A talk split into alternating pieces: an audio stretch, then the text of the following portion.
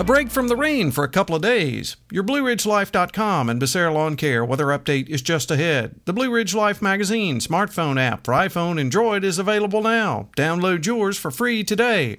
We'll talk about a lull in the rainfall and then when it will pick back up next. Summer is here. Let the crew at Becerra Lawn Care handle all of those hot yard chores while you take it easy. Mowing, weeding, mulching, raking, cleaning out those gutters, chipping, and more. One call. Carlos and his team at Becerra Lawn Care can make it happen. He brings all of his gear to you to get it done in a snap. Sit back and relax. Call Carlos at 434 962 3266. He'll call you back. That's Becerra Lawn Care at 434 962 3266. Got a respectable rain during the day on Monday. Nothing to uh, sneeze at at all. Some nice amounts. At the farm out in Roseland, 1.11 inches. At our newest station there, Valley Road Vineyards up in Afton there on the north end of the Rockfish Valley, 1.35. At Trager Brothers Coffee there at the Rockfish Valley Community Center, 1.39.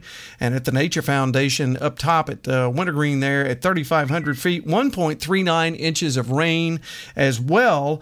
Uh, at the ski barn, they were showing 0.12 inches there, and to be honest, I know that is wrong. We think, believe it or not, we have bird poop.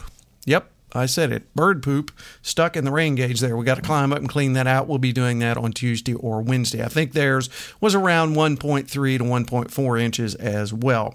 Well, we do get a break in the uh, showers and storms over the next couple of days. We may have a lingering one overnight during the overnight hours in uh, our vicinity, but uh, they'll be dying out before midnight. Otherwise, just a cloudy night with overnight lows in the mid 60s.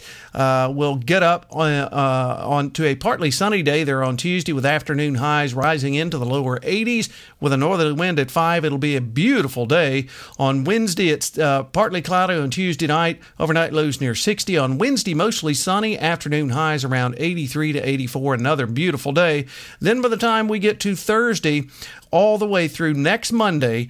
A chance of scattered afternoon and evening thunderstorms as an old frontal boundary hangs right around our area. Daytime highs, generally speaking, in the lower 80s at the beginning of the period.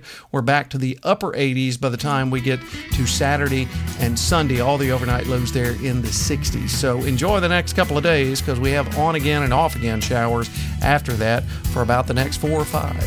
Hey, you have a great Tuesday, everyone. We'll catch you on our next weather update. Till then, I'm forecaster Tommy Stafford, and remember, check us out at Blue Ridge Life.